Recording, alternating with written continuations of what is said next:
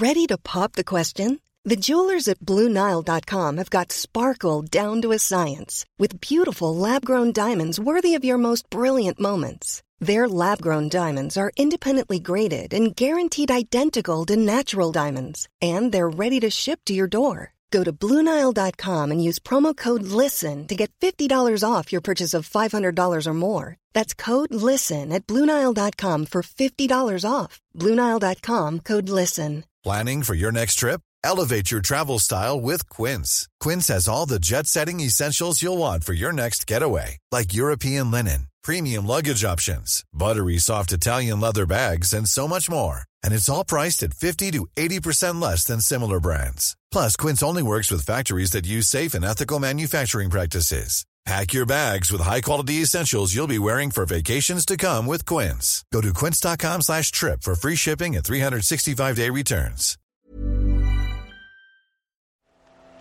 The Telegraph. The Telegraph. Podcasts.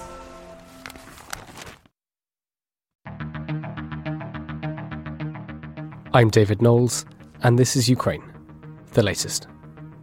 Today, we have an in depth interview conducted by our associate editor Dominic Nicholls with Admiral Sir Tony Radakin, the head of Britain's armed forces. This hideous and barbaric venture of Vladimir Putin must end in failure. Putin's war in Ukraine has destabilized energy markets the world over. Nobody's going to break us. We're strong. We're Ukrainians. Every weekday afternoon, we sit down with leading journalists from the Telegraph's London newsroom and our teams reporting on the ground to bring you the latest news and analysis on the war in Ukraine. It's Monday, the 19th of December, day 299. Before we go to Dom's interview, here's the latest from Ukraine. Multiple explosive drones attacked Ukraine's capital before dawn on Monday, leaving critical power infrastructure on fire. The drone attack came three days after what Ukrainian officials described as one of Russia's biggest assaults on Kiev since the war started, and as Moscow presses on with its effort to torment Ukraine from the air amid a broad battlefield stalemate. Ukrainian energy operator Ukrenergo said on Monday that emergency shutdowns would be applied in the capital and 10 other regions following the barrage of drone strikes from Russia. Elsewhere, Russian President Vladimir Putin arrived in Minsk on Monday for talks with his Belarusian counterpart Alexander Lukashenko, who has allowed Moscow to use Belarus as a staging ground for its offensive in Ukraine. Footage broadcast by Russian state television showed Putin disembarking a plane at a freezing and snow blanketed airport in the Belarusian capital and being warmly greeted by his close ally ahead of bilateral talks. Away from Ukraine and Belarus, Russia and China will hold joint naval drills between December the 21st and 27th, Russia's defense ministry said on Monday. The joint naval exercises, which have taken place annually since 2012, will involve missile and artillery firing in the East China Sea, Russia's defense ministry has said. And now, here's our associate editor Dominic Nicholls interviewing the head of Britain's armed forces, Admiral Sir Tony Radakin. They spoke about the war in Ukraine Britain's communication with Russia, and buying a Christmas present for Radakin's opposite number in Ukraine, General Valery Zaluzhny. Hello and welcome to the Telegraph. I'm Dominic Nicholls, the Associate Editor for Defence here. I'm delighted to be joined today by Admiral Sir Tony Radakin, Chief of the Defence Staff for Britain's Armed Forces, the boss, at the top of the tree, in charge of the whole shooting match, literally. We're going to have a chat about a few bits and pieces, end of year, a bit of Christmas, a bit of Ukraine, a bit of a few other bits and pieces in there. Admiral, thank you very much for doing this. Very warm welcome to the Telegraph. No, thank you. Christmas, there is always one. Who have you forgotten to send a Christmas card to this year? Uh, I don't know if I've forgotten. We had a debate as to whether or not I should send one to General Gerasimov. I Your opposite number in Russia. My opposite number in Russia. We thought that that would be inappropriate. And I suppose I'm now racking my brain as to who have we really forgotten. I don't send many, and so I'm, I can probably get away with it because we only send a few Christmas cards, and therefore most people, I'm afraid, Fair are enough. off the list. Well, I, mine, I mean, the postal strike, mine must still be lost somewhere. I mean, is it normal to send one to General Gerasimov? No, but it was just a reflection of an extraordinary year and February going to Moscow, meeting him, several other contacts since, uh, wanting to maintain those communications with him. And that has to be done on a formal basis, and therefore a Christmas card wouldn't be appropriate. And it wouldn't be appropriate normally to send one to him. The contrast is with General Valery in Ukraine and uh, General Zaluzhny. Zaluzhny. I penned him a note and I gave him a, a bottle of his favourite whiskey, Glenmorangie. And I just had a nice message from him yesterday. He is in the thick of it. I've seen him three times in Kiev this year. That's included going down to his bunker, they change location frequently. And part of that is with other chiefs, but is, is sort of giving him our, our warmth and support. It's a personal thing, as well as the professional element of how we're supporting Ukraine's armed forces. But that, that business of writing a handwritten note and giving him a bottle of his favourite whiskey, I think you probably remember from your time some of those things when you're when when you're away. Those those are really important. We'll come on to Ukraine a little bit later, if if I may. You say it's been a, an unusual first year as Chief of Defence Staff. Three prime ministers, two monarchs, one war in Europe. Not quite the first year in command you were expecting. Which one of those has been the easiest to manage?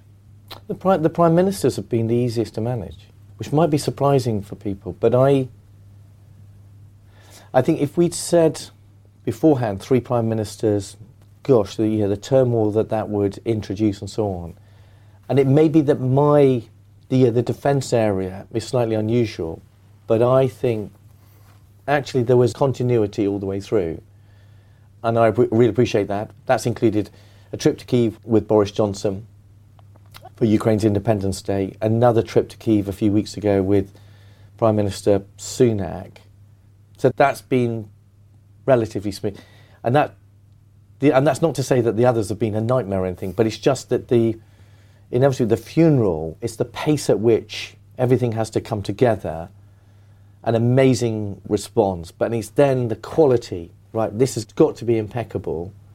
So that's a hell of a pressure, and then the Ukraine element is obviously that's that's a constant backdrop at the moment. How did the two new prime ministers in your tenure respond to your your induction into the nuclear firing chain? Talk me through sort of mood music in the room as you're explaining the responsibilities there. So, if I concentrate on Mr. Sunak, some of it is is the fact that it happens on your first day, and you're with the National Security Advisor and the Chief of Defence, and then you have a submariner expert who is in the Cabinet Office, a Royal Navy captain, and what must be an extraordinary day for any individual when they become the Prime Minister. And you've got, I imagine, you've kind of got things in your own mind that you're going to, you're going to be giving your statements in Downing Street to the nation, and then you're probably caught up in selecting your cabinet and all of the, the politics that goes with that. You've obviously got time with your cabinet secretary, both beforehand and on the moment you become prime minister. And then with Rishi Sunak, you go into the bowels, as it were, of, of number 10, where it's a room where you can have above secret conversations. And then you go through with him so that he, he signs various documents which are crucial because it, it, it's, the, it's a formality of civilian control of the nuclear deterrent and that it's vested in this individual, the Prime Minister. And then you have a conversation about letters of last resort, which are only used in a particular circumstance. And then the Prime Minister has some time as to how he wants to formulate those letters of last resort. And I think it's the importance of being an official and you're in an advisory role. And, and I think it must be the weight of responsibility that you're now the Prime Minister. And amongst that mass of things that you're responsible for, it includes this phenomenal power in terms of the nation's nuclear deterrent. Are you present when the letters of last resort are written? Is this something that happens later? That can happen later. Prime ministers can take their time, and I think most prime ministers that's the right thing to do, and then the, nobody knows what is in those letters, and that's the crucial aspect. This is something private to that individual who records their decision for an event that we hope would never be required for that envelope to be opened up. And that's almost the sanctity of it. For people who do not know what we are discussing here, the letters of last resort, as I understand it, are letters written to the, the four commanding officers of the four Van, currently Vanguard class, soon to be Dreadnought class, nuclear powered, nuclear armed boats, Britain's nuclear deterrent, giving them orders from the Prime Minister of the day as to what to do in the event of no more messages from London?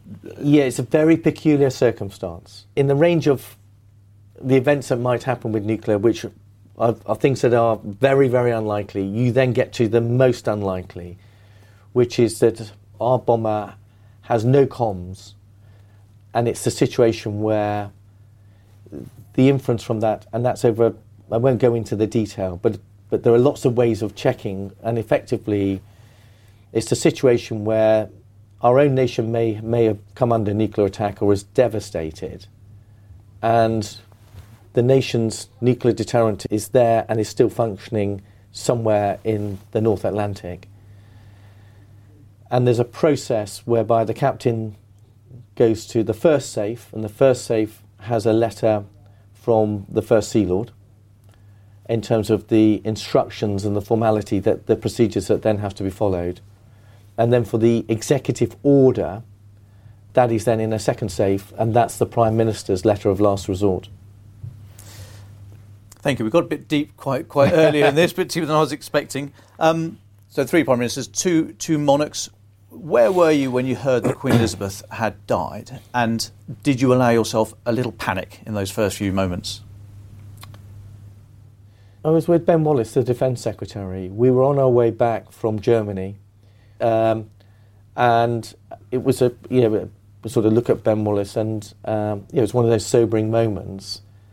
I mean, it was only a, a slightly flippant question. I was always told when I was learning to fly helicopters that in the event, and it will happen, and it did happen, that you have an emergency in the aircraft, allow yourself a second or two of blind panic to get it out of your system and then deal with the problem in Yes. front of you, rather than have it linger. Yeah, yeah. I think there's a kind of pause. Um, there's a yeah. There, there is that sort of yeah. Because it, sa- it sounds so trite. Because it's it's at one level it's predictable and it's not shocking, but when you receive the news, it is slightly gasping. Do you think it will help your relationship with King Charles that he uh, formerly served in the Royal Navy? I don't think it's the fact that it's the Royal Navy. I mean, he's got a great reputation in terms of his time in the Royal Navy. He was in command of a minesweeper. He has regular reunions with his ship's company. It's broader than that. It's it's the relationship with all of the armed forces, and that he knows us and we know him, and and it's not just the king. It's the other members of the royal family. We're, we're incredibly privileged to have that closeness their interest, their knowledge. All, all the chiefs, uh, there were a couple of things around the funeral which I think were per- personal for the chiefs. And I don't want, yeah, the main role was nearly, when you added, added it all up, it's 10,000 people. It's the security aspect, it's supporting uh, yeah, all of the London authorities with millions of people coming into London. So whether it's the long queue from Southwark, it's then the ceremonial aspects and so on. And then for my my piece was, and also try and get across these this mass of condolences that you receive as a chief of defence from all over the world.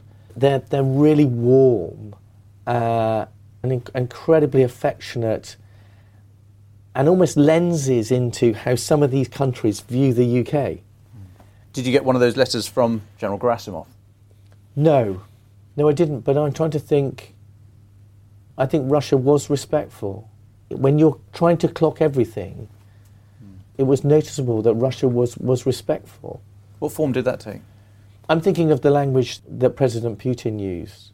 And, I, and, and again, I think that's really important because you, you can, the danger with the Ukraine Russia war and then our involvement, which is further back but is, is, is, uh, is a strong supporter, and our clarity on that. The danger is you, can, you, can't, you get so wrapped up in it that you can keep exaggerating and you need to analyse, but let's not overanalyse and let's also try and be balanced. And there are relationships that are still ongoing. And right, how can we utilise those and how can you make the most of it? bit of a segue, but do you think that's one of the reasons you have not been sanctioned by Russia? That there's just, just a channel, a means, it's, it's a message in itself, not sanctioning you, but it also allows interaction that might otherwise not exist? I don't know, is the honest answer. I'd like to think that it is that. I'd like to think the conversations I've had with General Gerasimov, we've always said that we would communicate that we have communicated, but we wouldn't go into the detail of what we've discussed. And I think he's been very good at adhering to that. I've likewise have adhered to that.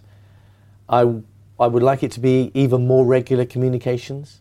I'd like it to be even stronger, even though they might be difficult conversations. But the fact that that we can communicate, and it's the same with some of the other NATO chiefs, I think is really important. So I'm, I'm pleased that I'm not blacklisted, and I'd like to think that it's, it's that reason. I've, I've just been blacklisted by Iran this week. Oh. Um, Unlucky. yes. So what? So uh, You weren't well, planning know, a holiday. We weren't, but it's interesting. You know that that, that, that, you suddenly pop up that you're on a list and you're you're blacklisted by Iran. We're halfway down my first page of questions, so we're racing through them. In an interview this week in The Economist with my friend and colleague Shashank uh, Joshi, General Zaluzhny, your, your opposite number in uh, the Ukrainian armed forces, said, I know that I can beat this enemy, but I need resources. I need 300 tanks, six to 700 infantry fighting vehicles, and 500 howitzers. What more can Britain provide to Ukraine? So we're already providing a lot. We continue to provide. So we've been doing that as a constant. We've upped all the way through, and I won't. I don't want to go into the detail, Dom, but there, those those responses, those conversations with General Zaluzhny, trying to map into their plans, trying to understand what what does he want to achieve at the operational level, what's his time scale, how do we then support that? How do we do it with international partners? That's a constant. And so that list there, we that's that's not a new list to us. And then and then we look to respond, but we respond with all of our international partners. So I, I won't I won't go into the detail of those individual items, but we should anticipate that we continue to respond to Ukraine in the way that we have done over the last nine, nearly 10 months now. And that's both an amazing UK effort, but it's an amazing international effort. It's, and it's not just these lists, it's, it's about equipment support. The, yeah, the tanks that, when the, my last visit um, to Kiev, and we had this conversation with President Zelensky, how much of it is new tanks and, and gifts in kind? How much of it actually the tanks that Ukraine has got or the tanks that Ukraine has captured, it becomes the really effective way is an equipment support. It's about spares, it's about refurbishing, it's about getting those tanks back into the line God, that have I had to I should go. have concentrated on logistics. No, no, I agree. It's all, um, but that part of the conversation we're having is which would that that might be the fastest way to get the most number of tanks to General Zaluzhny. Vice, right? Let's go back into the locker for a whole bunch of new tanks. Now you might. The, the chances are you're probably going to need to do both. But that's that's the detail of what we're trying to do, and then you do that in, on an international scale. And, and what's the best way to do that? Is it support all the way through into Ukraine? And do they have hubs where they're repairing and so on? And, and obviously they do, but, but can we speed that up? And can we have a better system of what is it they need? Is it hubs um, yeah, on, on the countries bordering Ukraine?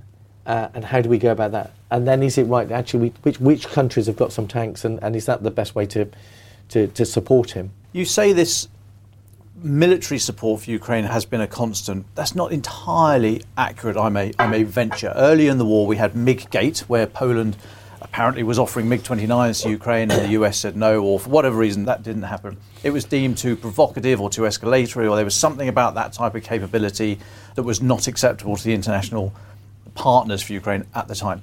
And yet now we have HIMARS being sent, NASAMS being sent, Patriot missiles, possibly Storm Shadow.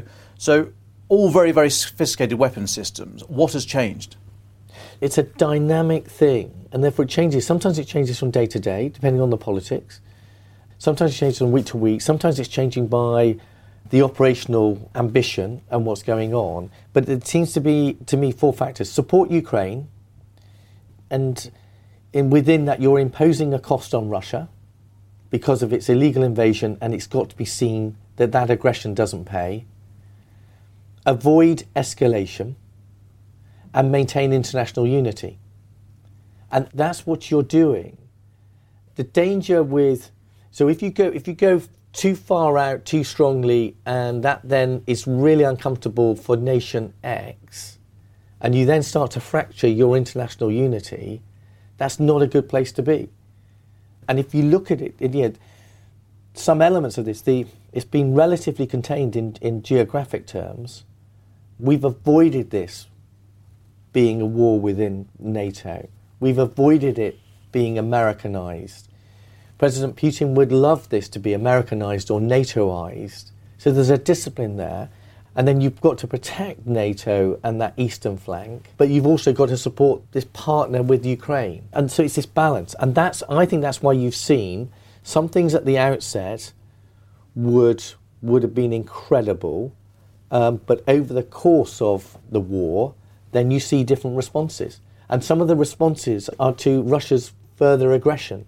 So yeah, on the, on that list there, the air, there's a massive air defense effort now. And my worry, that's, that's the right thing to do for Ukraine. But it's a defensive thing.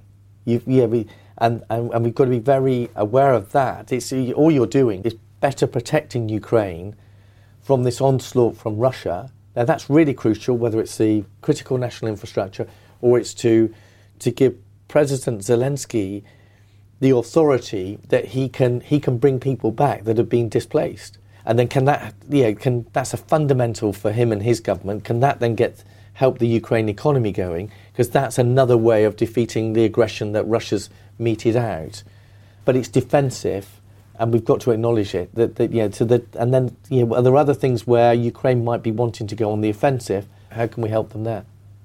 Uh, in your annual RUSI speech, Royal United Services Institute speech on Wednesday this week, you praised, quote, the ingenuity, courage, and determination of Ukraine and said the brutality of Putin begets resolve, resolve begets support, support begets victory.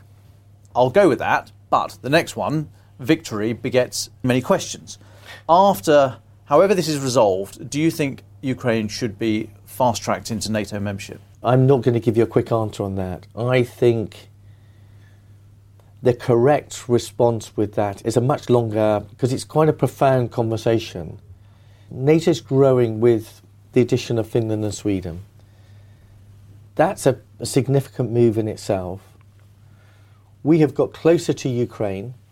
That goes all the way back, but you know, in recent times, post Russia's invasion of Crimea, Operation Orbital, a big effort both in terms of land and maritime. 22,000 troops trained since 2014 inside Ukraine.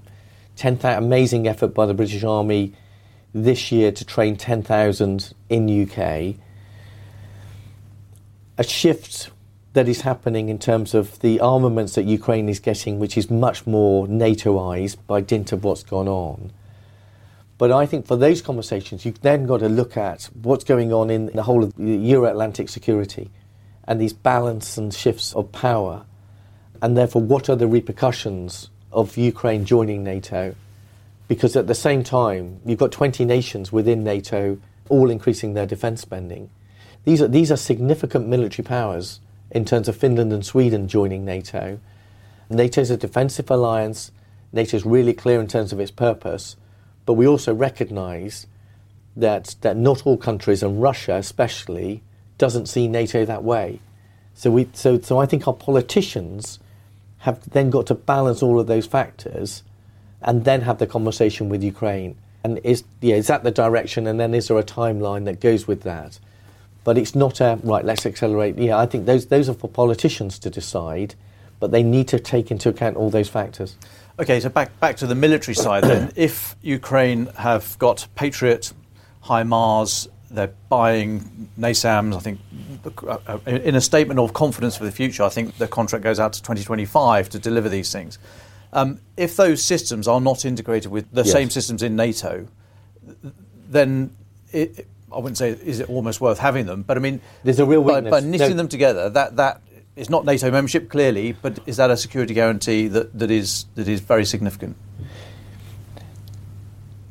So I, am only pausing because you, you used the, the, the word security guarantee, and that guarantee is more of the language of NATO and, and Article 5. I think we have to give the, the it's an agreement, it's assurance, it's for the Ukraine government to have the confidence and for us to signal that Russia can't illegally invade again. This has been catastrophic for Russia. I'm near part of that RUSI speech was trying to amplify what a disaster this has this has been for Russia. And therefore this notion that you can almost casually invade a country and it will all be dealt with quite quickly and you know, my leaders will take control of their cities and then we'll say, and just the nonsense of those kind of plans and what actually unravels and how difficult it is to control war and all of those classical elements where we that's what I think is happening with Russia's experience of this war. But at the end of it, that's why it's so important that Russia's aggression has been seen to be defeated and that the world learns and Russia learns that aggression doesn't pay. But I think if you're in Kiev, you don't want to rely on that, and therefore you will want to be able to turn around to your partners and know that you're you're being supported, and that might need to be bolstered. And then is that is that is that some integration in terms of airspace? Is it how do we carry on the journey to, to for Ukraine with Western kit? But you, and you're absolutely right. It's not then right. Let's just pile up, and that's all the same kit as us. It is things like integration. And then again, that's a kind of boring word, but it is the yeah. It's what it's airspace. It's situational awareness. You then might get to some other things, intelligence sharing, and those are the fundamentals that then that then make that kit so much more worthwhile. But that's that's those are conversations to be had. Uh, yeah, as as we get closer to what looks like to be an end.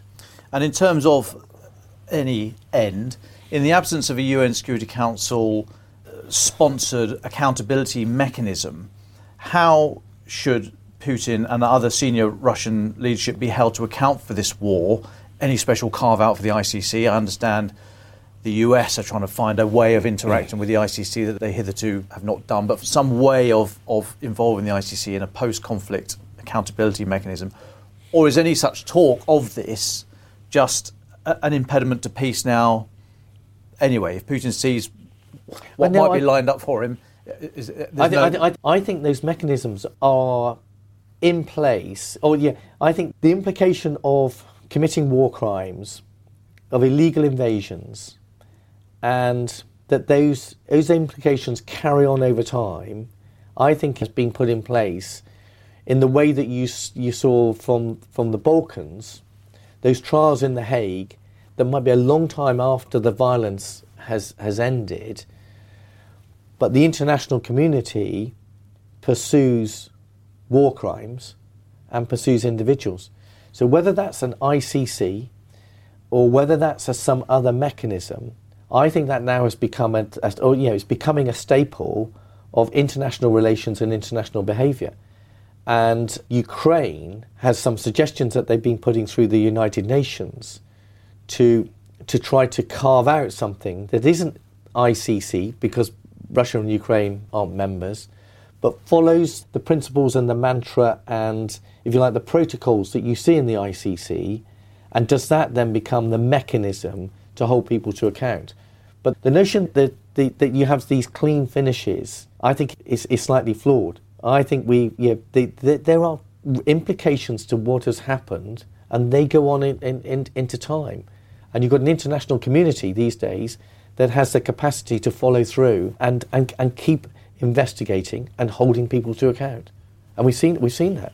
And I don't know which way it will go and how long that takes and so on. But that liability is hanging there because of what Russia has done not expecting you to comment on an ongoing investigation, but how would you describe the culture in UK Special Forces today? So I think the culture is, is as you would recognise from your service and, and where we think uh, we are now. These are extraordinary people that serve their country in an extraordinary way, and we are very confident of that the right culture exists, and we, as this is all the chiefs, we are really clear about ensuring that the reputation of our special forces, the reputation of our armed forces stays up here and is super high, and that also the relationship with government and the, the license to operate in a particular way that special forces have, that that's also precious. And therefore, it's right when there are allegations and there are concerns that we then, the government announced yesterday a statutory inquiry. We're fortunate to have somebody in Charles Haddon Cave who is so esteemed to, to then conduct that inquiry. And our responsibility is, is that the same standards apply for everybody. And, and if there have been wrongdoings, then, then let's root, root that out. But also, let's also be super confident about what our special forces provide, what our armed forces provide, what the cultures are, and how that allows us to continue to serve the nation and to serve the government the way that we do. So this is the right thing to do, and this is not some. Yeah, it's not. There's not some anxiety that's loaded here. It's about preserving this extraordinary reputation and this extraordinary license to operate that the armed forces have, and especially our special forces have and those are those are precious entities, and and you protect them. And if there are some allegations that have been made and they need to be re-explored, well, let's do the sensible thing and look again. The dates in the terms of reference for uh, Lord Justice Haddon Cave's inquiry, mid 2010 to mid 2013, is, is that obviously we are in Afghanistan for a lot longer than that? Is that a capacity thing on on Lord Justice Haddon Cave and his team?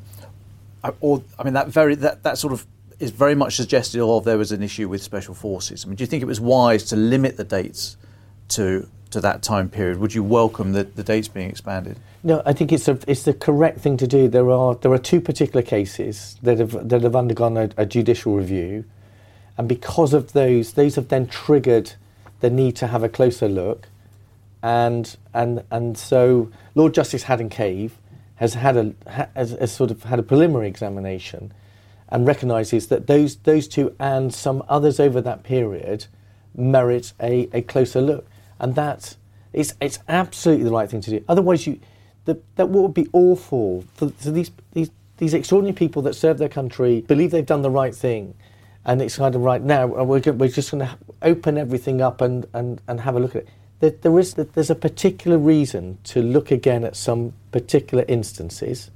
It's the right thing to do. It protects those people. It protects the reputation. It protects the license to operate. It's a responsible thing for yeah, the chiefs with ministers to do, but, but let's keep it bounded because there are particular issues that are being looked at. On to personnel. If people are the military's greatest asset, why are so many living with damp broken boilers, black mould. I'm getting photographs, anecdotes, messaging of appalling living conditions. And it seems that the MOD, Pinnacle, Amey, Vivo, the whole infrastructure side of the business is going badly wrong somewhere. Why, why, are people living, still living in these conditions?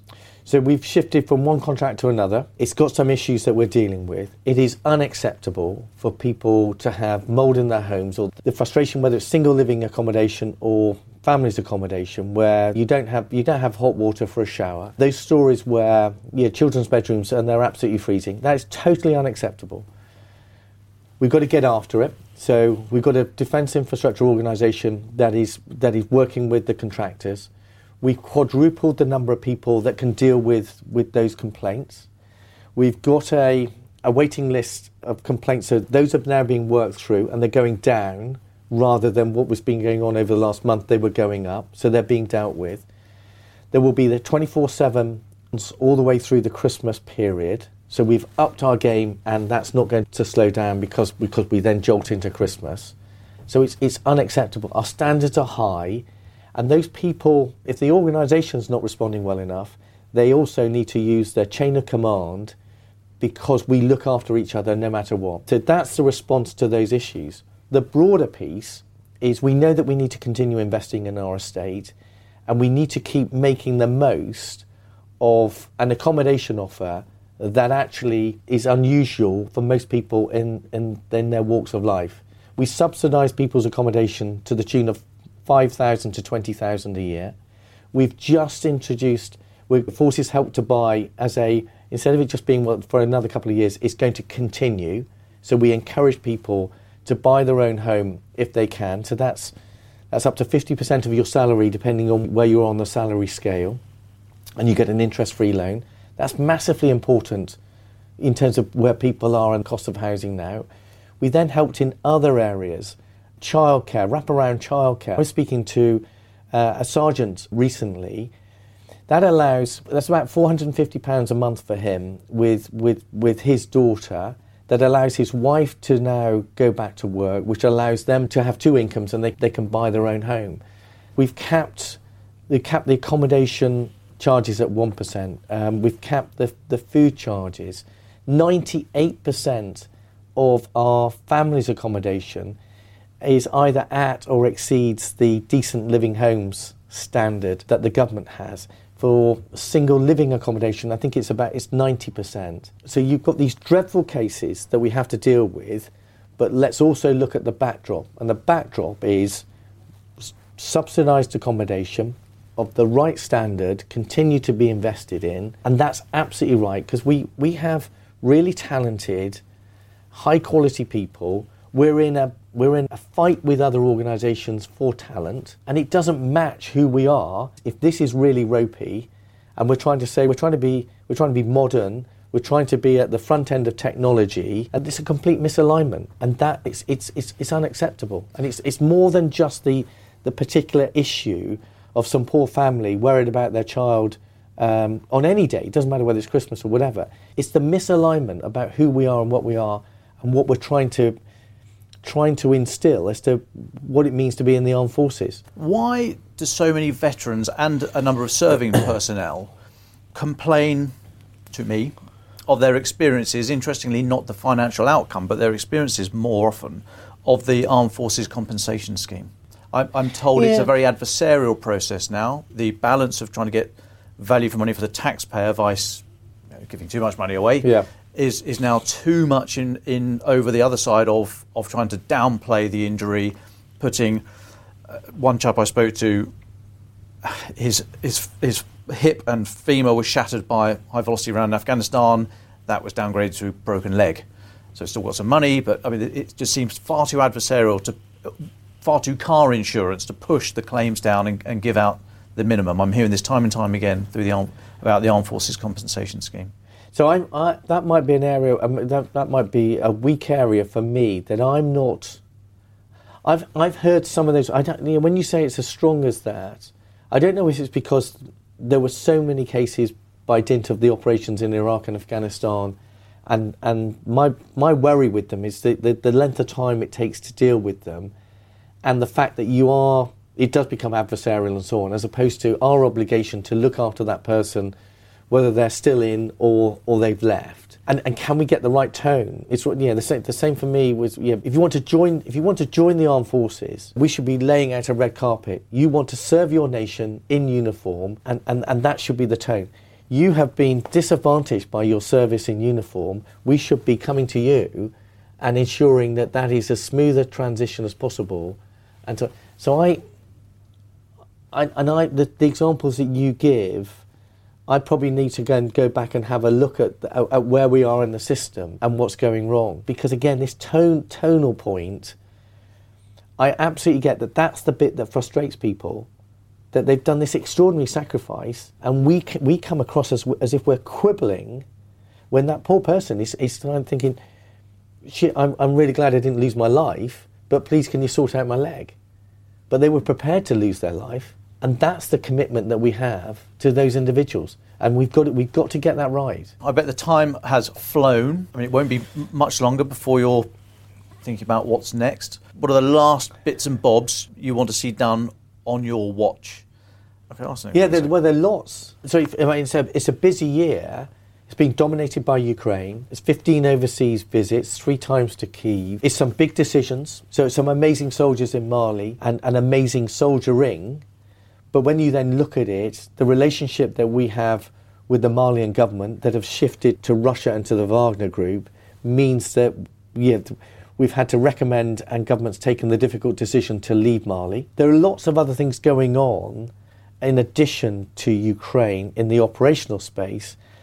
But in terms of where we're trying to steer the armed forces to the future, we've got this massive program to modernise. And we've got to make the most of this capital investment that's being made, the backdrop of a technological revolution, and have the confidence that this is an opportunity to shift our armed forces for the future. And we stay as this, this incredible reputation that the UK armed forces have, where allies want us to be alongside them and where we have what you know this this disproportionate effect when a UK serviceman or woman turns up with their equipment, with their philosophy of war fighting, and and that's the thing that we keep for the future, and that's why.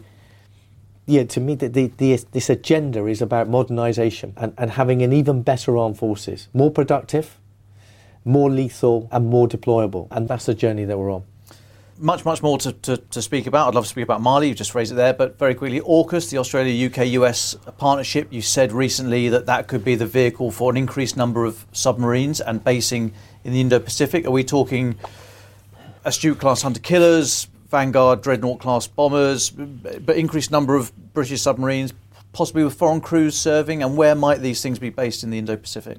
So I think we've had two very big, well, there are two very big strategic deals going on in terms of the Indo Pacific. You saw it last week with GCAP, the Global Combat Air Programme, with Italy and Japan, sixth generation fighter.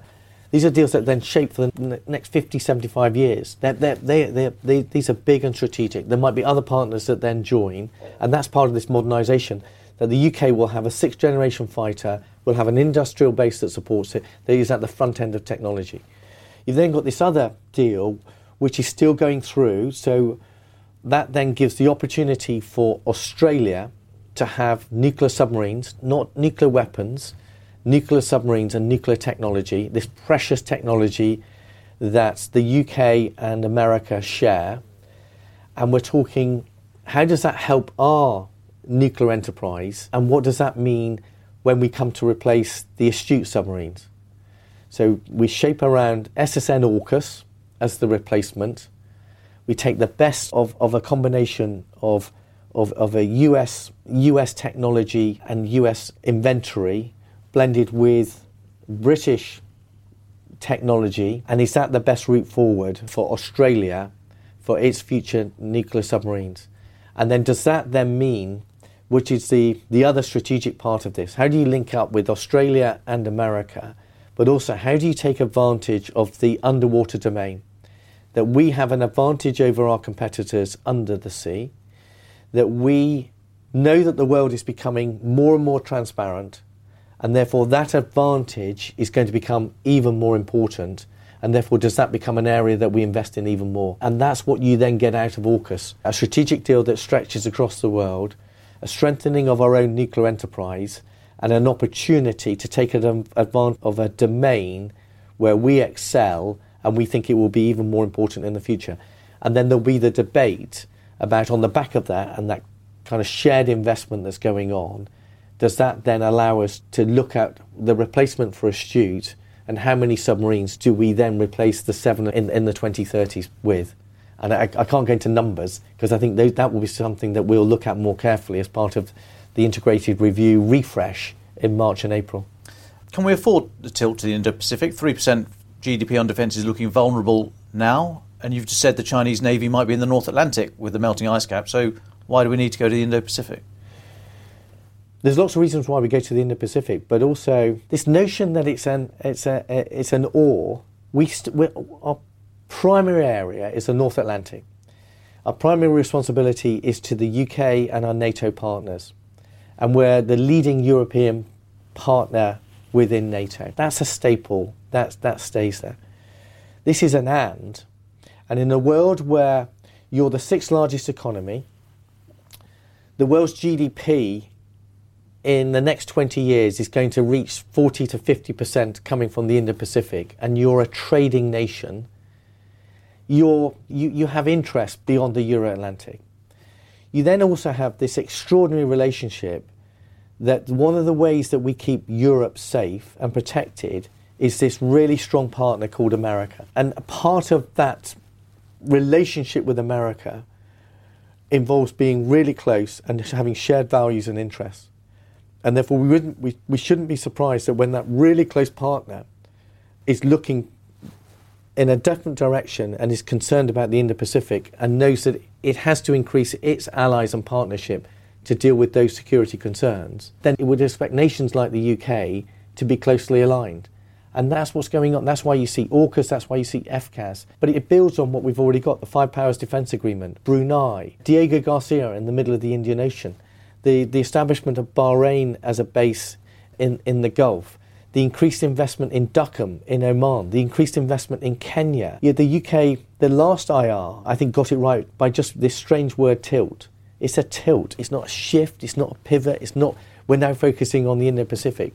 And you should definitely demand that when our budget is nearly 50 billion pounds a year, you should be demanding, right, how can we do even more for the nation? And that's what we're looking to do. I think this is an exciting debate. It makes strategic sense. The government's really clear that that's what it expects of us. Um, and then we look at, right, what, how much does this cost? That will be part of the, the, the refresh that's happening in March and April. And, and some of these big contracts, such as AUKUS and, and, and GCAP now, uh, and the need to invest further in nuclear because because we need a new nuclear warhead when you look in the sort of decades to come. Those are those are expensive um, issues that needs to be totted up, um, and then and then you balance it all out and, and, and you have the conversation with government. But I, to me, yeah, it's it's too crude to to think like we yeah, there's, there's, the, there's, there's Europe uh, and the Atlantic uh, or the Indo-Pacific. It's an and, it's an and conversation. And, and the, the first point of call is you should be demanding of us and how do we contribute in both, in, in, in both spheres. That's a lot of money, £50 billion. And there's mould in children's bedrooms in Aldershot. It, it, it, it is, and that's why it's unacceptable, and that's why we're dealing with the mould in, in, in, somebody's bedroom. But you deal with the whole lot, and that's the that's the that's the privilege of, of, of and the responsibility of, of leadership and, and making the right choices and dealing with the problems when they when they arise, but also shaping for the future and delivering for the nation both in the here and now, which I think this year has been all about, but also shaping for the future and embracing the future with confidence and excitement because the UK Armed Forces are a superb armed forces and we've got a superb future ahead of us. Are you getting any time off over Christmas? Notwithstanding that you're, you're never off duty, but how do you how do you carve out time to rest your mind and and and keep keep keep fighting through, throughout the tenure so of your got, command? Uh, I think I, have got I've, I've, I've got a yeah large family. We've got four four sons. They'll all be back for Christmas. I've got lots of friends at home, so we've got the usual sort of Christmas things that, that, that go on with, and, and most of those friends are, are not military, so that's that. I think that's pretty healthy. The last few months, I've done some things where, like, can I go and carve out time to read novels, and just do that to stop this getting sucked in? Can you occasionally carve out time to see a play or two in London to just again stay refreshed? Can you can you do some fitness? Not doing enough, but can I kind of play a bit more squash, a bit more tennis, do all of that, and then can you make the most of a, of a Christmas period? And, and and we're doing it. So this week, we're in most of next week because the, the, the, there are various meetings going on across Whitehall. There's then a dip in to make sure you stay on top of the intelligence because there's a phenomenal amount of intelligence um, that you need to keep keep reading and, and, and keep on top of. But within that, you, there, there, there's, there's time for a break as well. Um, so, so it's, it's good. Have you been a good boy this year? What do you think? I'd, the, I'd like to think so. What do you think the big guy in the ill-fitting suit would say? And I don't mean Ben Wallace. um, I think he'd say, "Well done, and get ready for another tough year." Admiral Tony Radakin, Chief Defence Staff. Thank you so much for your time. Thanks very much, Dom.